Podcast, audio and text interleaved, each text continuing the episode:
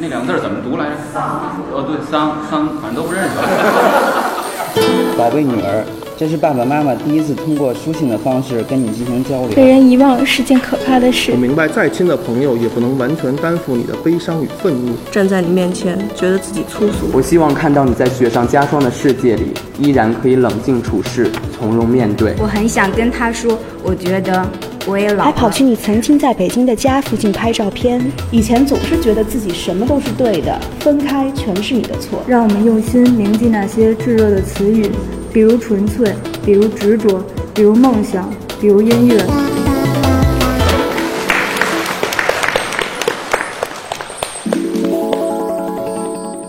其实刚才听到你们读的时候，我真的我我我我回忆很多，因为我是你们的长辈，我跟你们差整整一代，你们就像我的孩子都那么大年龄。我看到你们现在读这些信，我想到我们那时候的信，我们那时候没有没有电脑，没有邮件，完全凭信。银河你好，你的来信收到了。我想我现在了解你了，你有一个很完美的灵魂，真像一个令人神往的锦标。对比之下，我的灵魂显得有点黑暗。我来回答你的问题吧。你已经知道我对你的爱有点自私，真的。哪一个人得到一颗明珠，不希望它永远归己所有呢？我也是。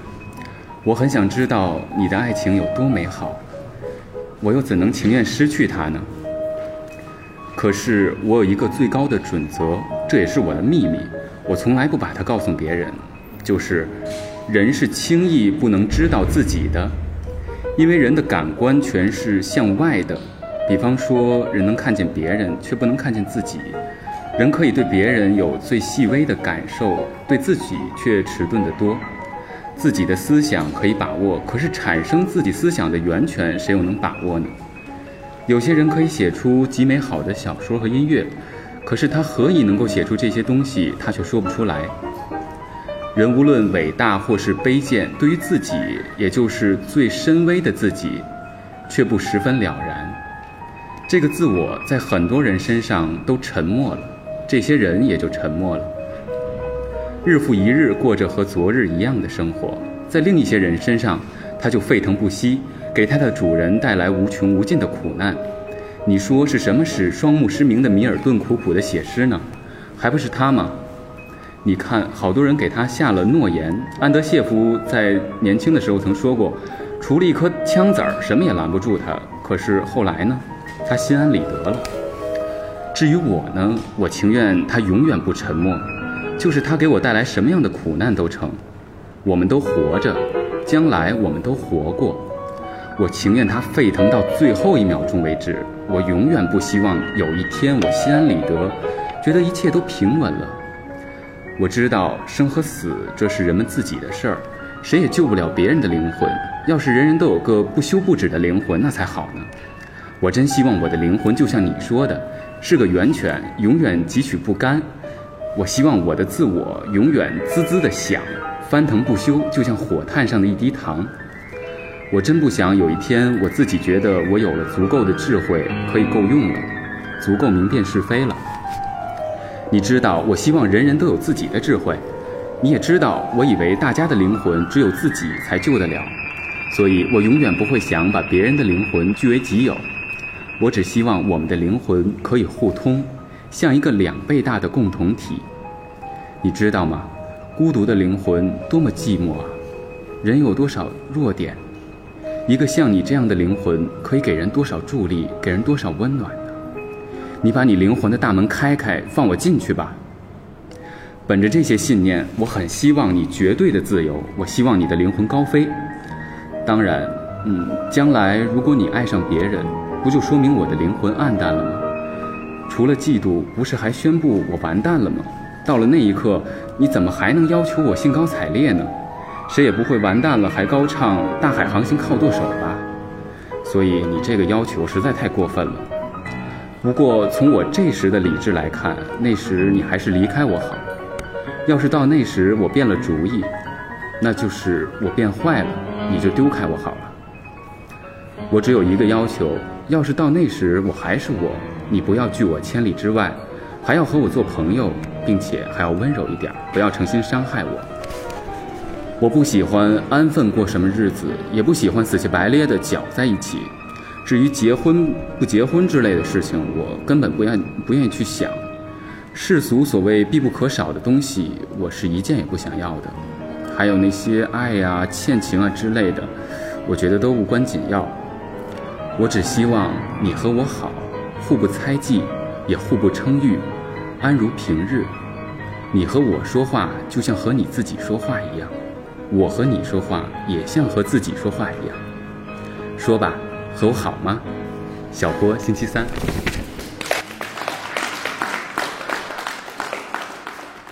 这这封信是写于他们刚认识的那个时间，我觉得在这个时间他们是真心相爱的。然后，我觉得我之所以选择这封信，也是因为他他不光融合了他的那种情感，也也真是我觉得怎么体现一个人对另外一个人的爱呢？他把自己的心掏给他，他把自己最大的秘密，对于生活这种要求拿出来。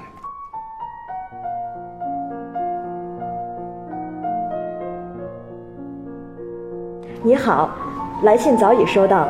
因前一段时间整天忙于工作和事务，没能拖出时间来及时给你写回信，请你多加原谅。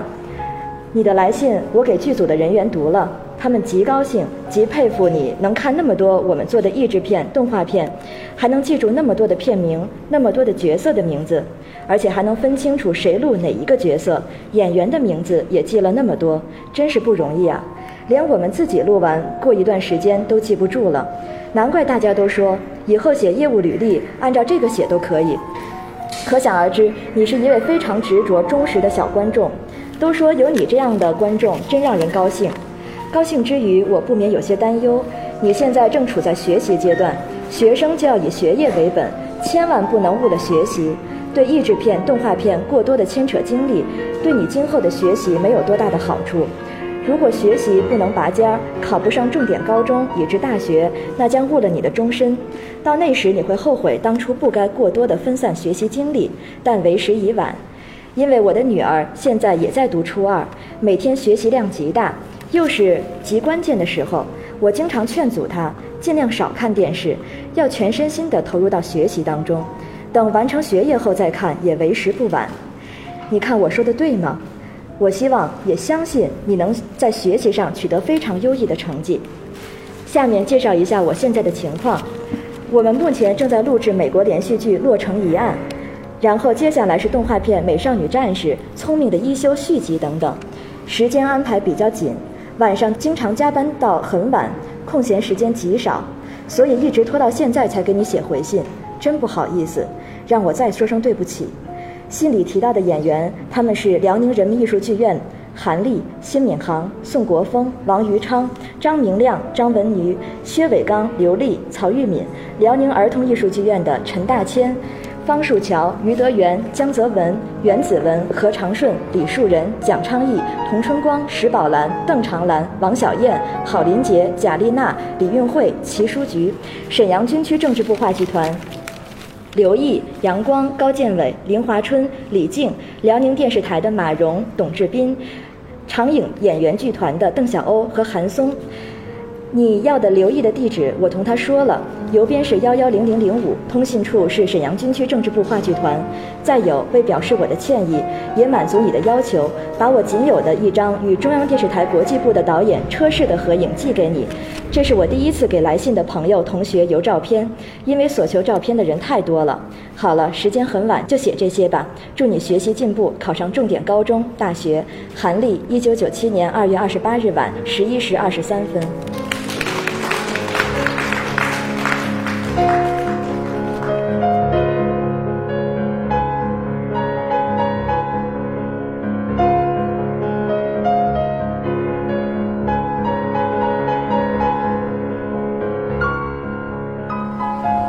我的孩子昨天死了，我们的孩子。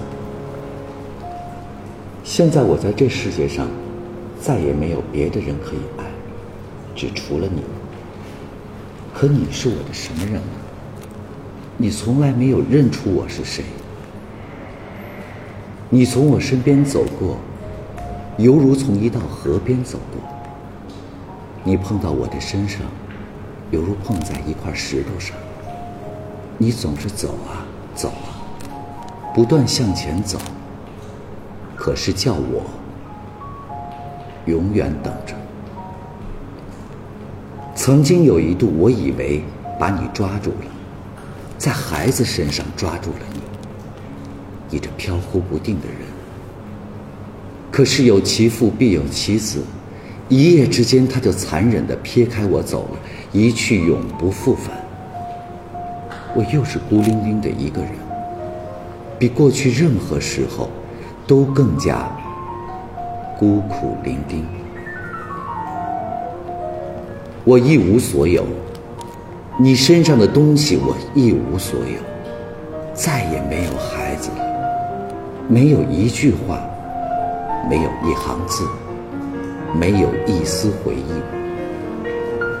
要是有人在你面前提到我的名字，你也会像陌生人似的充耳不闻。虽然我对你来说虽生犹死，我又何必不乐于死去？既然你已离我而去，我又何必不远远的走开呢？不，亲爱的，我不是埋怨你，我不想把我的悲苦抛进你欢乐的生活。不要担心我会继续逼着你，请原谅我。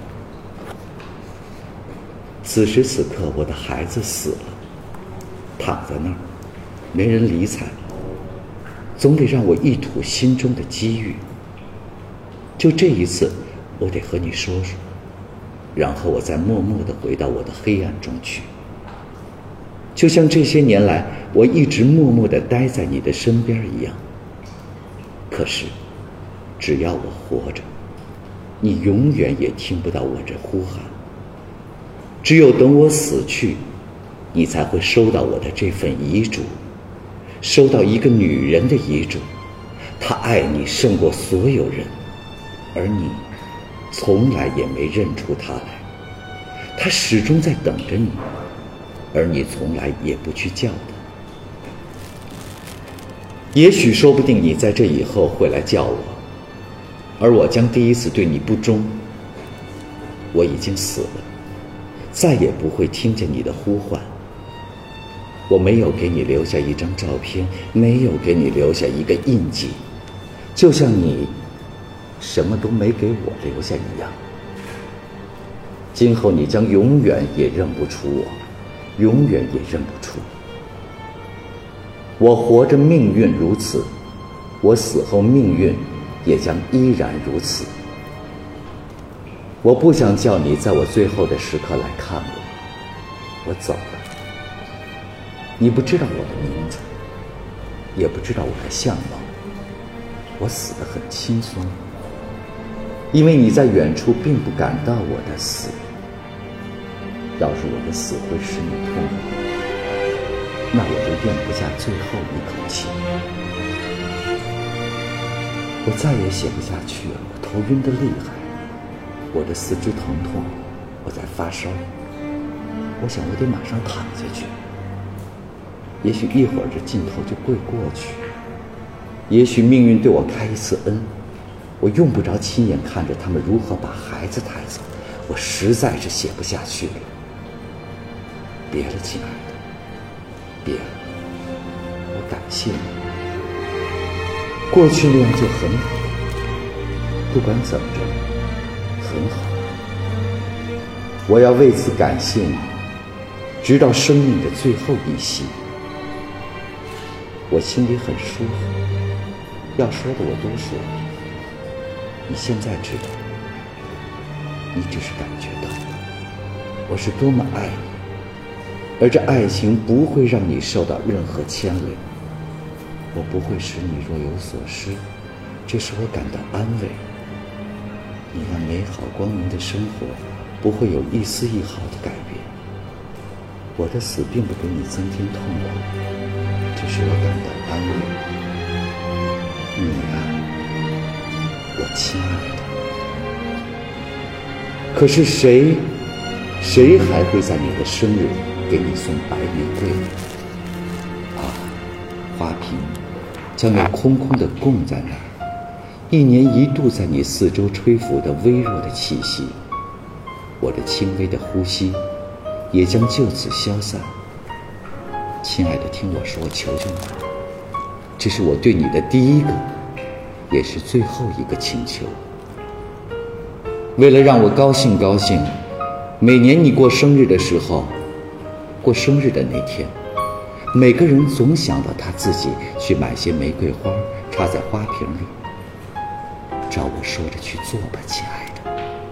就像别人一年一度为一个亲爱的死者做一台弥撒一样。可我已经不相信天主，不要人家给我做弥撒。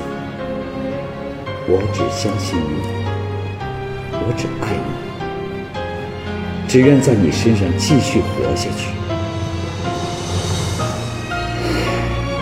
一年就只活那么一天，只是默默的、完全不声不响的活那么一天，就像我从前活在你的身边一样。我求你，照我说的去做吧，亲爱的。这是我对你的第一个请求，也是最后一个请求。我感谢你，我爱你，我爱你，永别了。他两手哆嗦，把信放下，然后他长时间的凝思。他模模糊糊的回忆起一个邻家的小姑娘，一个少女，一个夜总会的女人。可是这些回忆。朦胧不清，混乱不堪，就像哗哗流淌的河水底下的一块石头，闪烁不定，变幻莫测。阴影不时涌来，又突忽散去，始终构不成一个图形。他感觉到的一些感情上的蛛丝马迹，可是怎么也回想不起来。他仿佛觉得所有这些形象，他都梦见过，常常在深沉的梦里见到过，然而，也只是梦见而已。他的目光忽然落到那面前书桌上的那只兰花瓶上，瓶里是空的。这些年来第一次在他生日这一天，花瓶是空的，没有插花。他悚然一惊，仿佛觉得有一扇看不见的门突然被打开了，阴冷的穿堂风从另一个世界吹进了他寂静的房间。他感觉到死亡，感觉到不朽的爱情，百感千愁一时涌上他的心头，他隐约想起了那个看不见的女人，她漂浮不定。然而热烈奔放，犹如远方传来的一阵乐声。脆弱修补不了明天，在歇息的夜里，那些痛啊，那些不舍与坚决，那曾经经历也一度坠落的誓言。在我们的心上写了一个死结，当爱情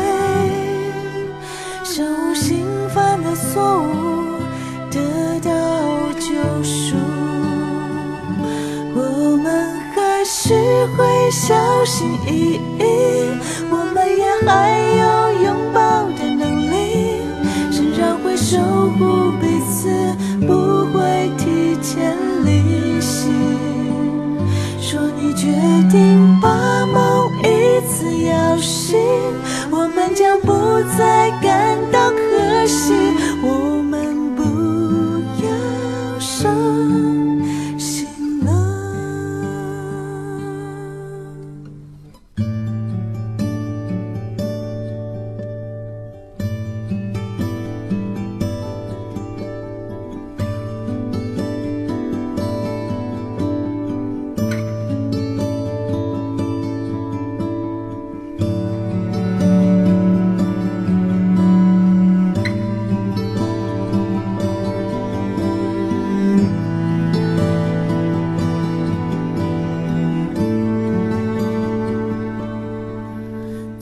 我修补不了明天，在歇息的夜里，那些痛啊，那些不舍与欠缺，那曾经经历也一度坠落的誓言，在我们的心上写了一个死结，当爱情离开。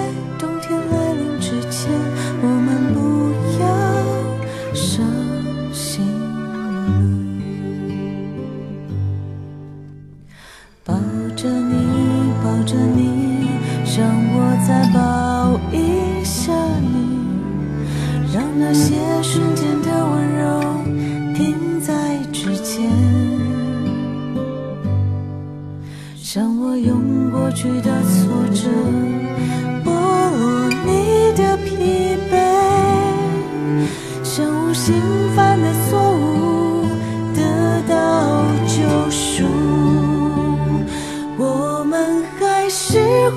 小心翼翼，我们也还有拥抱的能力，仍然会守护彼